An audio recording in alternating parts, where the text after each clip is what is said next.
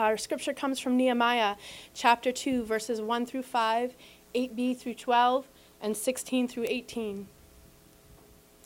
In the month of Nisan, in the twentieth year of King Artaxerxes, when wine was brought for him, I took the wine and gave it to the king. I had not been sad in his presence before, so the king asked me, Why does your face look so sad when you are not ill? This can be nothing but sadness of heart. I was very much afraid, but I said to the king, May the king live forever. Why should my face not look sad when the city where my ancestors are buried lies in ruins and its gates have been destroyed by fire? The king said to me, What is it that you want? Then I prayed to the God of heaven, and I answered the king, If it pleases the king, and if your servant has found favor in his sight, let him send me to the city in Judah where my ancestors are buried, so that I can rebuild it. And because the gracious hand of God, my God, was on me, the king granted my requests. So I went to the governors of Trans Euphrates and gave them the king's letters. The king had also sent army officers and cavalry with me. When Sanballat the Horonite and Tobiah the Ammonite official heard about this, they were very much disturbed that someone had come to promote the welfare of the Israelites. I went to Jerusalem, and after staying there three days, I set out during the night with a few others. I had not told anyone what my God had put in my heart to do for Jerusalem. There were no mounts with me except the one I was riding on. The officials did not know where I had gone or what I was doing, because as yet I had said nothing to the Jews or the priests or nobles or officials or any others who would be doing the work. Then I said to them, you see the trouble we are in. Jerusalem lies in ruins, and its gates have been burned with fire. Come, let us rebuild the wall of Jerusalem, and we will no longer be in disgrace. I also told them about the gracious hand of my God on me and what the kid had said to me. They replied, Let us start rebuilding. So they began this good work. This is God's word. Please remain standing while we join in prayer. Lord God, thank you so much for your word. Thank you so much for sending us a, a wonderful leader to help read the word and to understand it, Lord. Plant it deep our, in our hearts that it might grow forth lots of fruit, that we can glorify you always, Lord. I pray in Jesus' name. Amen.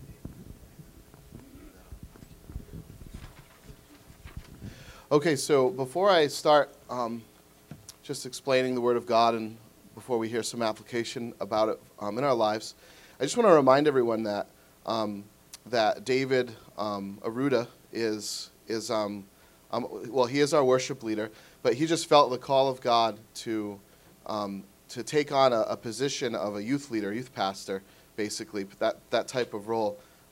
at his home church, and we're just so excited for him. And basically, what that's going to look like, he'll probably be in and out a little bit um, for the next week or two, uh, or, or the, or, the, next month rather, and um, we will see him again. But we just love him a lot, and we're just so happy that he's following the Lord's call. It's not always easy to, to discern that or to know what that is, but David is such a great man of God, and we just love him so much. And um, has served our church well for the past two years. Um, he started with us. He's been our worship leader for, for since we've begun, and we're just so happy um, to call him a friend, to call him a brother in Christ, and we're also happy to see him following the Lord Jesus Christ and obeying his direction and leading in his life. So I'm just going to pray for him really quick if he can come up here. I don't think I told him I was doing this. So, um, but um, just after church, just um, give him a hug, tell him you love him, and just encourage him. And we'll see him again, of course, too. So, all right. So, um, God, we just thank you so much for David's life. We thank you, Lord, for how you've brought him um, into our lives as the body of Christ to encourage us through your word. Um, we thank you, Lord, that he loves you, and we thank you that he follows you. We thank you, Lord, that you've you've um, allowed us the favor of being able to serve Jesus Christ with him um, for these past two years in a very unique way. And we just anticipate um, working with him in the future, maybe in a different way, but we just love him and um, look forward to see, seeing what the future holds. So just bless him, anoint his ministry, give him great faith and holiness. And I pray, Lord, that he would lead your people well in Jesus' name. Amen. All right. Thank you.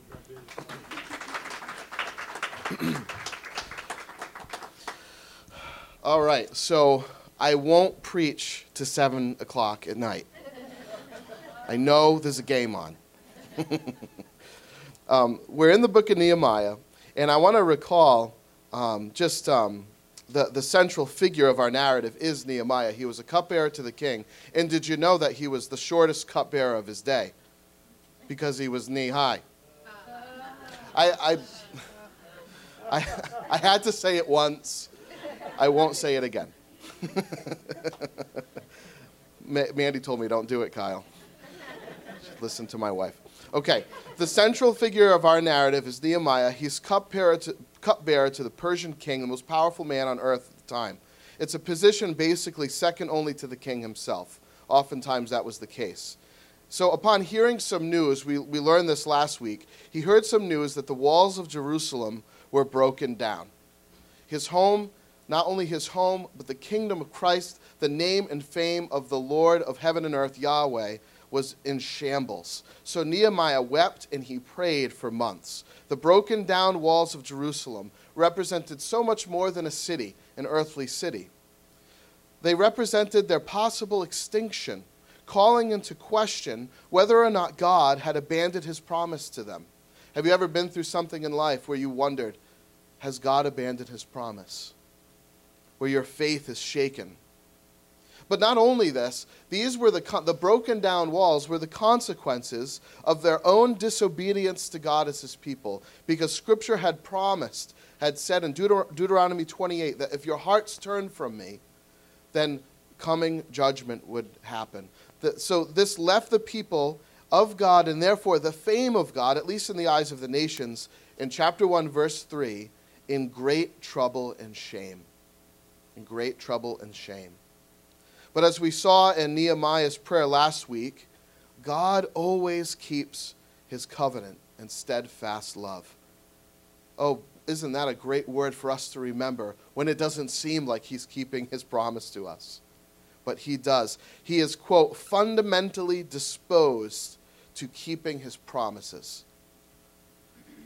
And what is his promise in Genesis chapter 12? What would Israel have need needed to be reminded of at the time when they looked down at their broken down city, they would have need to remember that God had promised Abraham in Genesis chapter 12 to make the children of Abraham a great nation and to bring through that nation a promised savior and king through his seed. So they should know, because that king had not come yet, that God had not abandoned them, because God is faithful to his promise. Every generation of God's people, from Abraham to Nehemiah to us today, has the promise guarantee that God will build his kingdom through his people when they humble themselves and worship him only. When we stop doing that, that's when the mess happens. That's when the, the walls start breaking down. The principle is not bound to any era in, human, in biblical history. God's people are to love him and to keep his commandments, chapter 1 of Nehemiah, verse 5. And consequently, his kingdom walls will be built around each of our hearts and around each other and in this world. But disobedience will disrupt our personal peace and joy with Christ, the community's peace and joy with Christ, and the community's influence in the world. You remember Exodus chapter 33? The promise of love. Motiv- what is the promise of love motiva- motivated obedience? It's glorious. This is to Moses in Exodus 33. Then the Lord said, I am making a covenant with you before all your people. I will do wonders never before done in any nation in all the world. The people you live among will see how awesome is the work that I, the Lord, will do for you. Obey what I command you today. The awesome and wondrous works of God will be put on display for the world to see when God's kingdom wall is around our heart. That's what happens. That's the promise guarantee. It will occur. But apathetic disinterest leading to disobedience brings a curse and subsequent irrelevance. You want to be irrelevant? as, as a Christian ministry, the subsequent irrelevance in the world foreseen in Deuteronomy 28. That, and that was the, the sad state of Israel in Nehemiah's day. The walls were broken down, the people were scattered, and here was the great trauma. They were under the consequential curse of disobedience, bringing trouble and shame. The Lord's glorious power was no longer radiating through them, on display for people who are not yet Christians to see that glorious power. And couldn't that be said to be the sad state of many churches today, maybe even the American church in general? That we're lacking the radiating, glorious power of God. We're really good at kind of fixing things and organizing teams. But when it comes to the presence of God and the holiness of God in prayer and the meditation of God in His Word, we fall far short. But the solution is simple. You say, wow, that's trouble. that's, that's a problem, isn't it? The solution is simple, though. Turn back to God as God's people. Repent of our apathy, of our sin. Repent of our drifting, of our flagrant disregard for God's word. Repent that our Bibles are dusty. Repent that our knees aren't worn. And that our prayers are sparse. And you know, we will see the glorious restoration of God's power in this world, in our hearts first, and then in this world. Gordon McConville, wonderful commentator, says this Though Israel has sinned repeatedly, now hear, hear this, this is important. Have you sinned repeatedly? I have. Though Israel has sinned repeatedly, the Lord, for his children at least, the Lord is always willing to restore her to a rich living relationship with, his, with himself when she repents and recognizes that it depends upon a loving and therefore obedience response to the Redeemer. Always will, God is always willing to bring us back. Amen? Wow. Doesn't matter how far we've drifted, how far we've fallen, we can all get up, wipe the dust off because of the blood of Christ, and come back. Our challenge as God's people is to be renewed and inspired to what is the unifying vision of God's purpose. We need to come alive to it again. What, and we talked about this last week. What makes us weep? What makes us pray? Is it the fallen walls of God's kingdom? Or is it some other potential problem that you might be enduring? What's our chief concern? Our challenge as God's people today is to be renewed and inspired to this unifying vision of God's purpose. And we need to expect opposition. When that becomes your chief concern, expect opposition. Isn't that good news? the good news is there's we have a great defense, but we need to expect opposition. When you start taking the kingdom of God seriously, when you get his vision and you say, I'm following that, I'm abandoning my own personal aspirations and visions, and I'm following Christ as King, expect opposition. It comes. And how many people who have been Christians for a while know that that's true? I think we know. Expect opposition. The challenge is to expect it. And this is the heart and theme of chapter 2 in Nehemiah, and we find it right in verse 10. You see it? Let me read it again. When Sanballat the Horonite and Tobiah the Ammonite official heard about this, they were very much disturbed that someone had come to promote the welfare of the Israelites. You see, the, the, the minute that we rise up and begin to promote the welfare of God's kingdom, people, someone, something will become very much disturbed. God's singular purpose in all the Bible is to establish his kingdom. Did you know this? In your heart, his kingdom rule in your heart, his kingdom rule in the community of his people, and his kingdom rule in all the earth. That is his purpose in the Bible. That's the singular vision that God has for his creation to establish his kingdom in our hearts, in his people, and in this world. And when we promote the welfare of God's people, it means that we're promoting the welfare of God's kingdom. You see? And when God's kingdom is advancing, wouldn't you know that what is heightened is a conflict between good and evil? When God's kingdom is advancing, what is heightened is a conflict of good and evil. That means we got to fight. That means there's an enemy. That means there's opposition. And we have to have the tools, the resources to know how to stand up against them when they come. Paul, uh, put God's purpose before your desire now, what just, let's just do a test.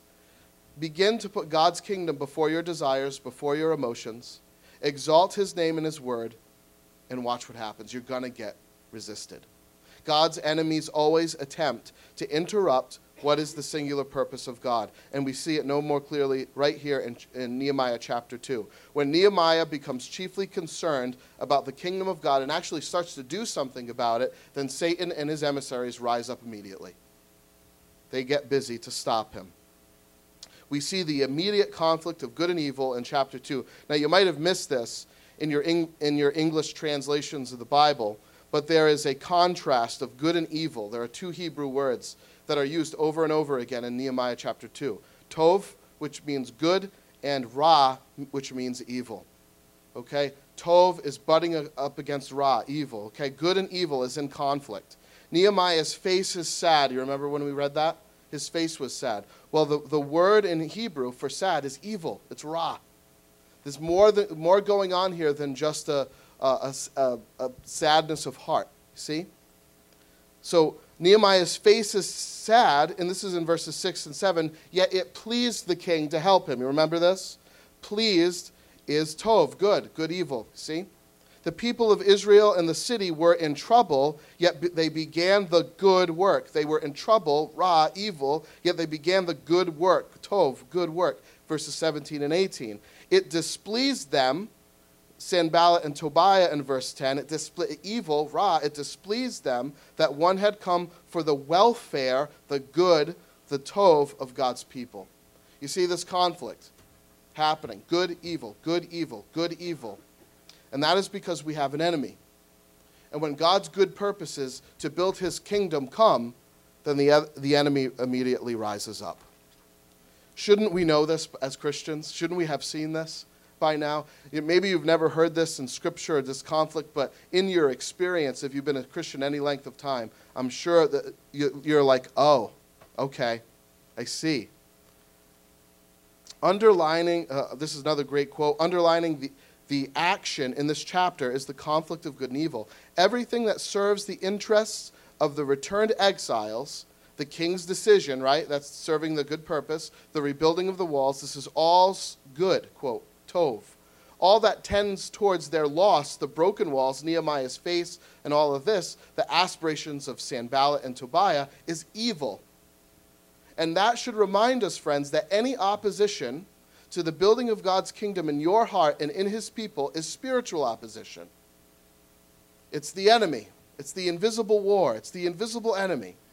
The opposition might, be, might appear to be physical, but Paul in Ephesians 6, quote, what, what said, locates in it the heavenly places and names the real antagonists of God's people as the spiritual hosts of wickedness. The outward forms of such opposition vary from age to age. So, in other words, they can look like different things from age to, to age, yet it is war.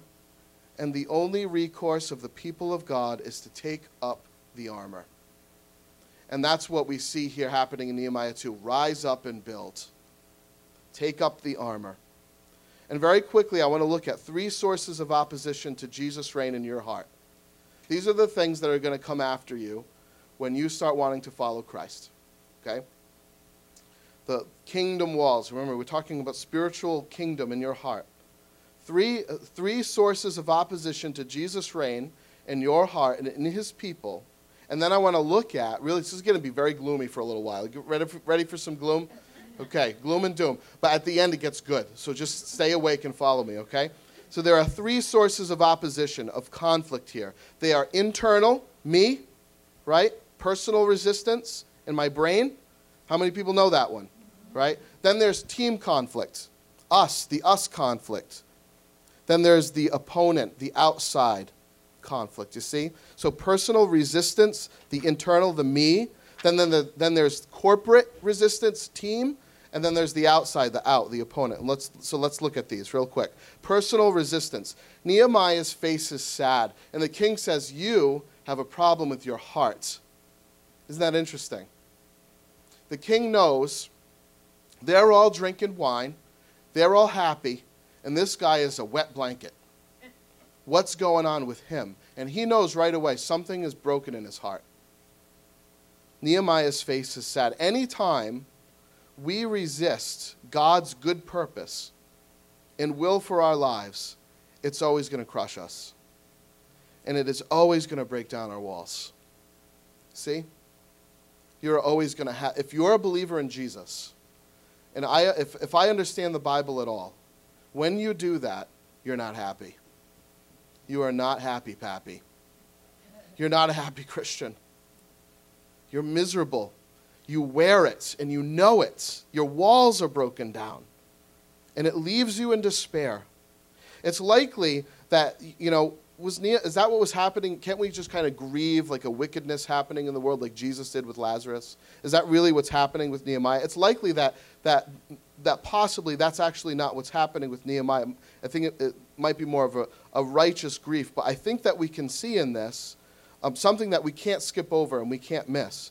Because it's often the case that our sadness of heart over the condition of the church, over our distance from God, um, over any way we see God's kingdom seemingly stalled.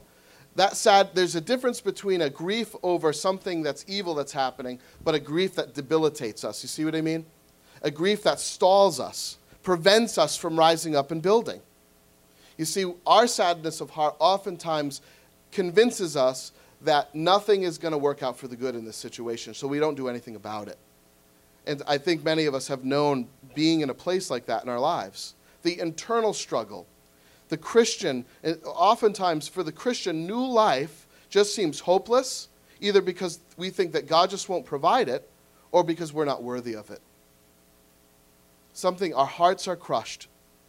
But doesn't the psalmist say in Psalm 81, I am the Lord your God who brought you out of the land of Egypt? Open up wide your mouths and I will fill it. You see, when our, our hearts are crushed, when we think everything is hopeless, it's debilitating our action to work for Christ, to repent of our sin, and to rise up and build. We need to remember that God is faithful and that He will fill up our mouths. It seems to me that the first step to building the kingdom in our lives is internally resisted for several reasons, and let me explain them.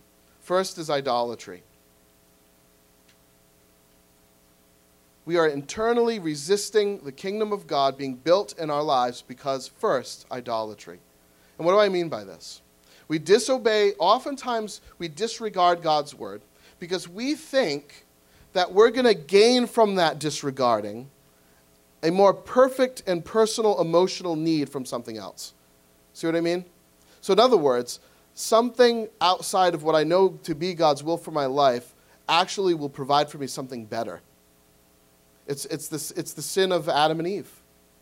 Did God say you will not die? You will surely not die. You will know just like God knows. So every, every time we decide to disobey the Lord and His word, it's because we think God's a liar. We think that we can get more companionship, more affection, more self worth, more self esteem out of, of anything else but God Himself. And that's why what leads our hearts to sin the, that the name and fame of God is somehow a lesser uh, objective than our own, leisure, uh, our own leisure, our own affirmation, our own applause. So, idolatry.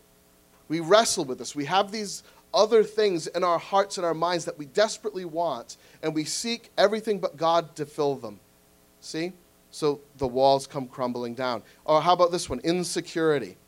We feel we're not up to the task. Someone smarter, someone cleaner, someone younger, someone stronger. We have this, this sense, let them go rise up and build. Because I just don't have it in me to take on the task of building the kingdom of God in my life and others. So we're insecure. Or how about this one? Guilt. I don't feel like I'm worthy of the task. You don't know what I've done. You don't know what I've been through, what I'm going through. This is a consequence of my own sin, is it? Isn't it?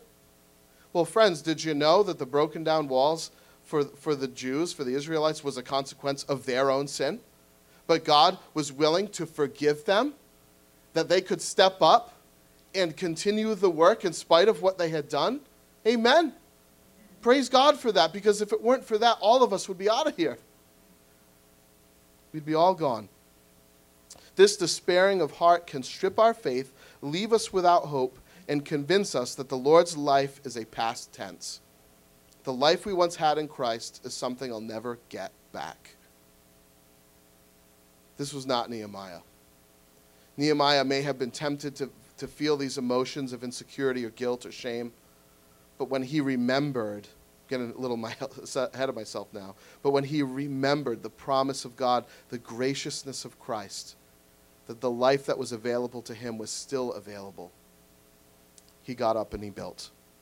So there's that internal personal struggle, but then there is the team struggle, the corporate struggle. How many people know that it's not enough to get your soul right with Jesus Christ, but you need the team to be right? You need the people of God, in other words, to have the same kind of life and courage. And isn't it true that oftentimes, even though the Lord Jesus might be personally giving us great new life, the church might be a mess and dysfunctional, and all sorts of things might be going on that need correction. And isn't it amazing that somehow Nehemiah inspired the nation of Israel to repent of their sin and to build the kingdom? But there is an internal and corporate resistance, a team problem. The people of Israel and the city were in trouble. We saw that, verses 17 and 18. There's that good and evil again. Not only did Nehemiah have to deal personally with his own feelings of insecurity, guilt, and, and external opposition, but the people as a whole needed to complete this project. He needed them, he couldn't do it alone. They were equally demoralized, equally deflated, and equally discouraged. And oftentimes, that's the sad condition of the church. We have all experienced some great life in Christ when we were 22 years old, and now it's just gone and boring.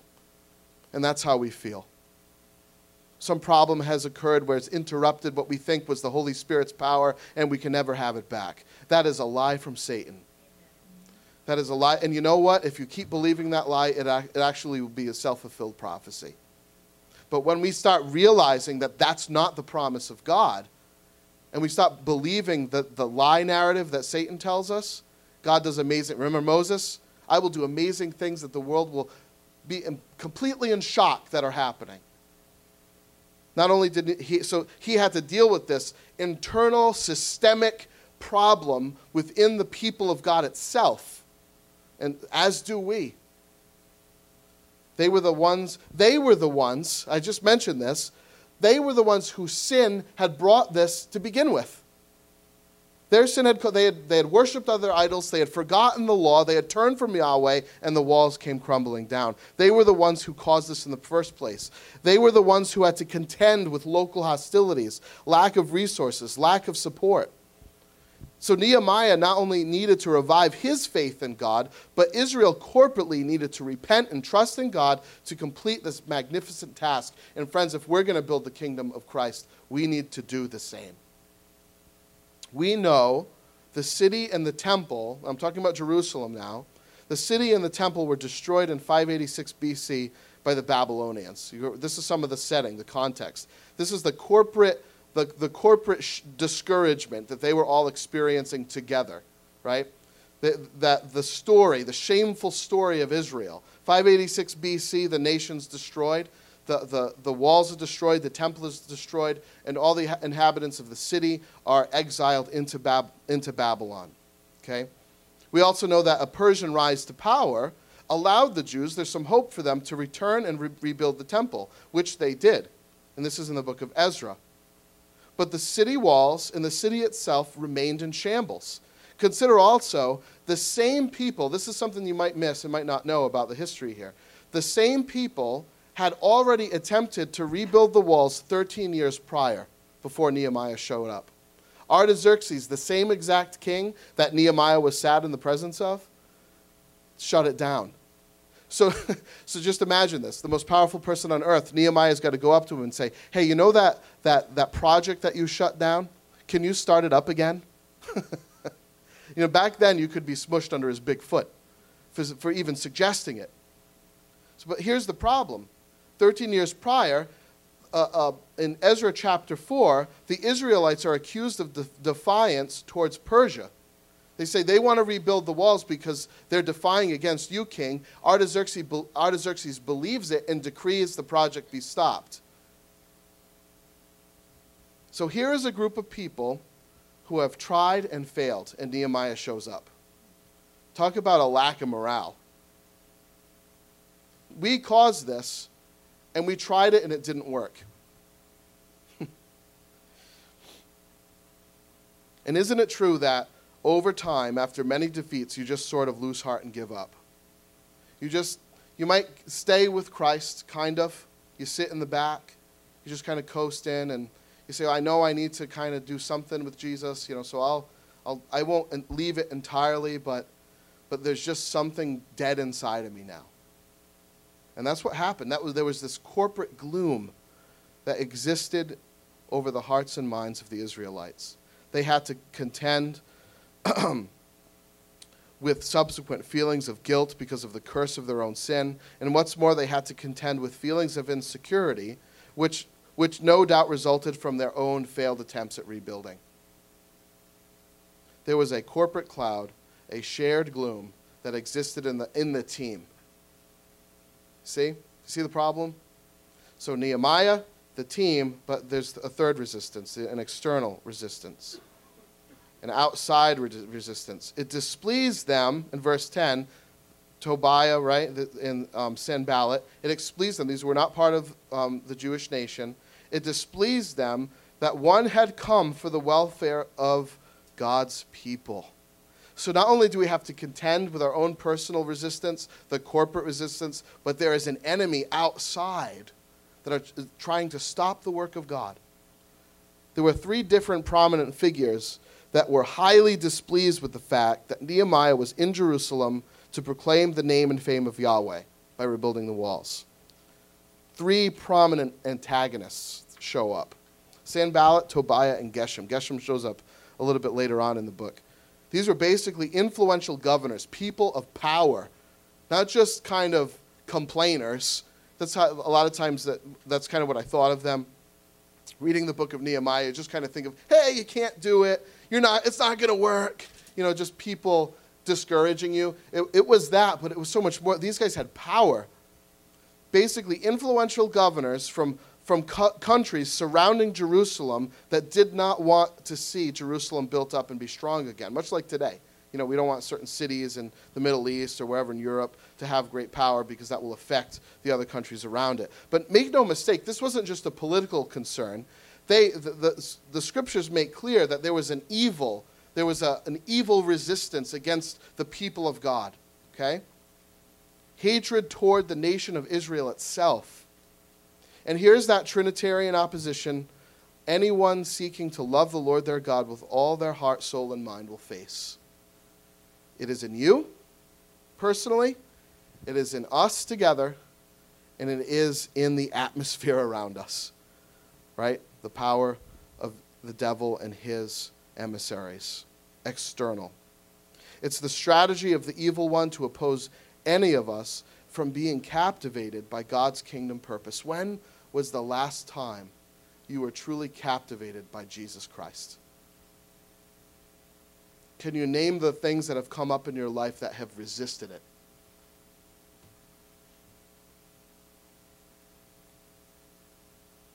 These are the strategy of the evil one to keep us from a great passion and love for Christ. Being captivated by his purpose, turning to him in repentant faith, rising up and building the kingdom of God. As sure as sure as the nose of my face. You all can see it, right? As sure as the nose of my face. If you determine to follow Christ, the kingdom of darkness will be very much disturbed. And how did Nehemiah resist this opposition? What do we do? The Bible says that you can crush Satan under your feet. So, what do you do? How do you do it? How do you get out of the gloom of your own internal misery? How do you shake up um, and provide hope to the people of God who have seen the devastation of their own sin and of the opposition that comes upon them. How do you do this? Well, let's talk about it. I'm glad you asked. the first thing is that we need faith in and rehearsal of the promises of God. If one thing you see Nehemiah doing in chapters 1 and chapters 2, chapters 1 and 2, he is rehearsing the Word of God. What has God said? What has God said? He says in verse 18, is, this is his, his uh, basically his speech to the discouraged Israelites. He says, I told them about the gracious hand of my God on me and what the king had said to me. See, you might not see this here, but what was the gracious hand? Why was God gracious to Nehemiah? Well, we got to look to Nehemiah chapter 1 to remember. This is what he's telling the, the people of Israel in chapter 1, verse 8. He's speaking to God. Nehemiah is praying to God, and he says, Remember the instruction that you gave your servant Moses. He's saying, God, can you remember your promise? What's he? Well, God doesn't forget his promise. What is he doing? He's, he, he's remembering God's promise.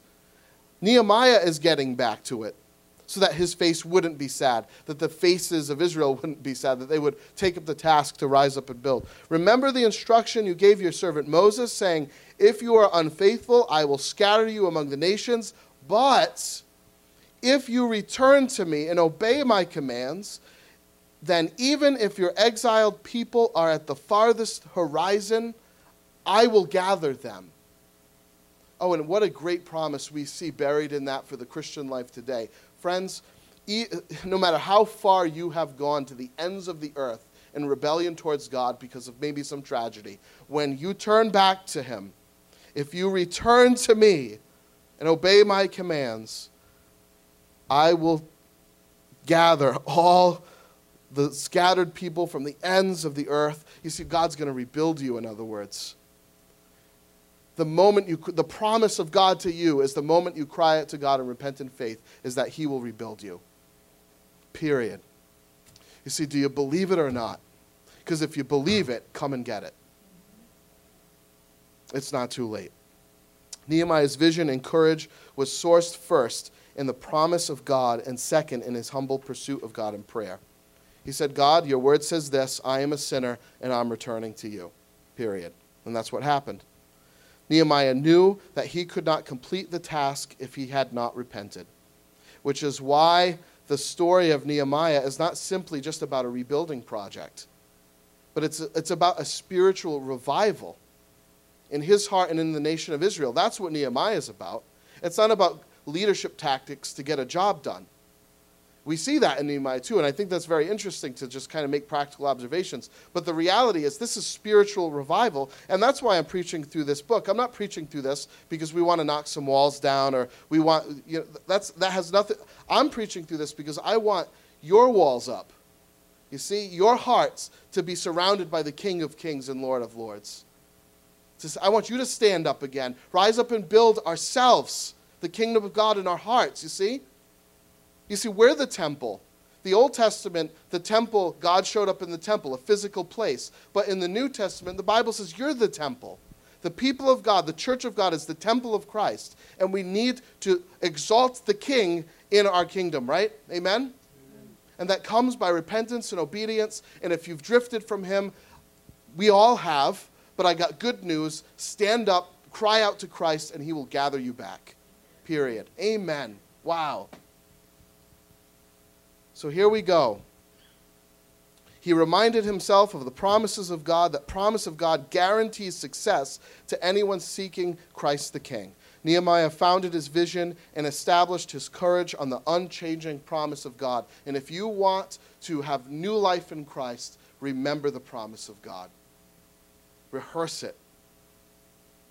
Notice when the king asked what he wanted, he wasn't bound up in bouts of insecurity. Remember the king, what do you want, Nehemiah? He says, oh, okay, let me go back and rebuild the walls. How many people would have said that? Like, I would have said, well, can you get someone smart and strong to go back and build the walls? Because I can't do it. Right? He, it had nothing to do with his own perception of his ability to do it, because he said, The gracious hand of my God was on me. It had everything to do with the promise of God. God said he'd do it. Nehemiah believed it, even though he didn't, might not have seen himself as very capable. See, he wasn't bound up in bouts of insecurity. He said, "Let me go rebuild the walls." He believed he believed he could do it, not because of some masterful leadership prowess, but because of the Lord's promise. And we have the Lord's promise, church. We have it. Second, he had a good plan.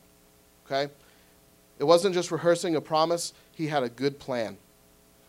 We resist opposition by um, repentance and faith in the gospel, re- re- rehearsing the promise, in other words, but also by having a good plan. Though Nehemiah knew that only God can do the thing, it didn't prevent him from shrewd planning. Okay? He knew how to be respectful to address the king, didn't he? Did you see that? He knew how to address the king respectfully. He knew when to ask him. You notice that the king was kind of partying, he was happy, right? He didn't approach him on a bad day. he knew when to ask him, he knew how to ask him. Um, every, every commentary I've read, they, they make the same observation. They, they say um, that it's important to notice that Nehemiah never once said the name of the city, Jerusalem, the city of my fathers, my, my city. Right? And why did he do that? Well, the same king 13 years ago just shut down the project in Jerusalem. So he was making it emotional, he was making it personal. He wasn't saying, You made the wrong call, this is an injustice. He was saying, My father's city lies in ruin. He could, see, the king could connect with that. So he was being shrewd, he was being wise. He knew how long it would take him. We didn't read the entire text. You notice that we skipped over some things. But if you read that text, he knew how long it ta- would take him. He knew what materials he would need to do the project. And he knew that he would need the king's letters to cut through political red tape. We saw some of that in our reading. He also did a reconnaissance around the city for three days and didn't tell anyone what he was doing to assess the project. So he was a prayer, he was a prayerer, but he was a planner too. A prayer and a planner. I can just say it like that. and this, no doubt, boosted the morale of his deflated workforce and of himself. God was giving him wisdom so he could see how it was actually um, something he was able to do, you see? But not only that, not only um, did he have a good promise and a good plan, but he had a good mission. And this is so important for us to resist the enemy the good mission to rise up and build. This is sort of related to the good promise, but it's a little different. Though, though, though Nehemiah had a plan, he didn't motivate his people with how, how we're going to do it type of stuff, you know, with math and with inventory and all this. You see that this is what he says. You see the trouble we are in. Jerusalem, Jerusalem lies in ruins, and its gates have been burned with fire. Come, let us rebuild the wall of Jerusalem, and we will no longer be in disgrace. You see, don't miss this, because when he says when we're in disgrace, the kingdom of God is in disgrace. God had promised his kingdom be built through the people of, of Israel that would lead to the Messiah. See, this was not about them, this was about the name and fame of God, the, of the God that they served. So they had a good mission. I also told them that the gracious hand of my God on me, excuse me, about the gracious hand of my God on me, and what the king had said to me. And they replied, Let us rebuild. They had a shared mission. They started to realize that it was no longer acceptable that the, the condition of the people of God, of the, of the church in their day, was the way that it was. It was unacceptable.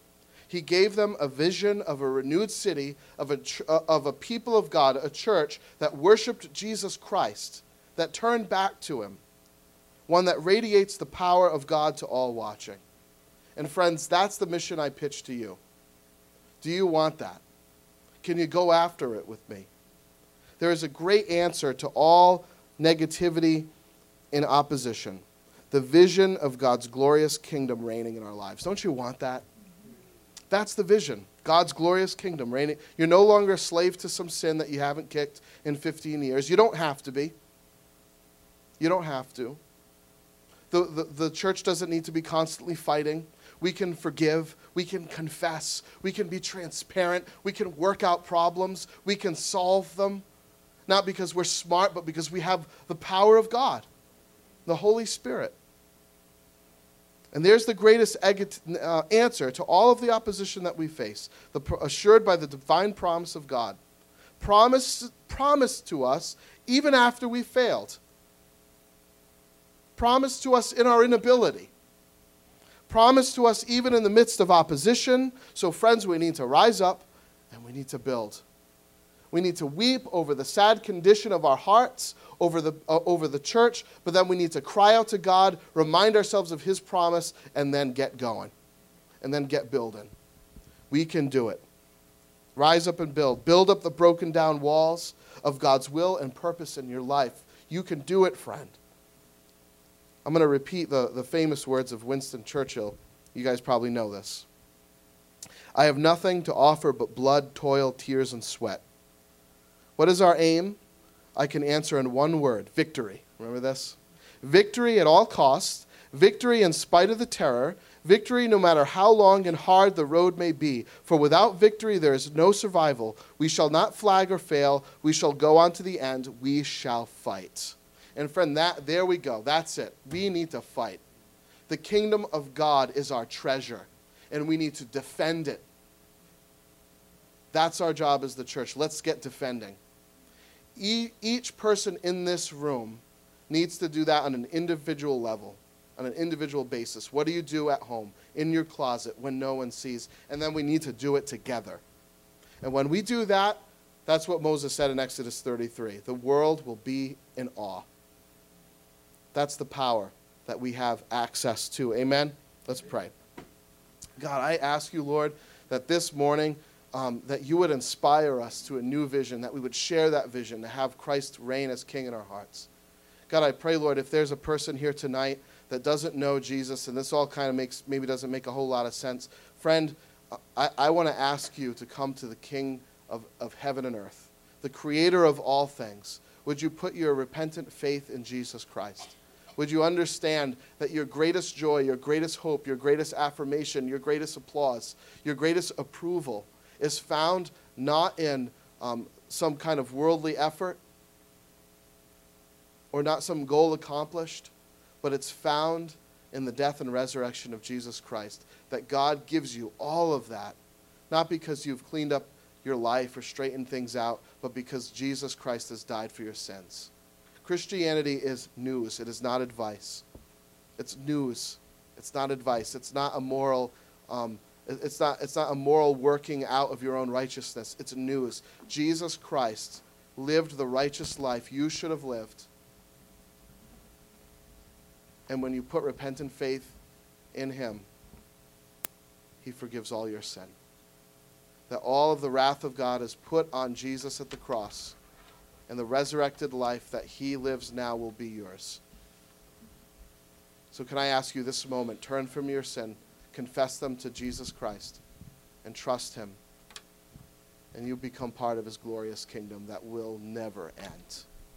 Oh God, how we love you. We thank you so much. Renew us, rebuild us.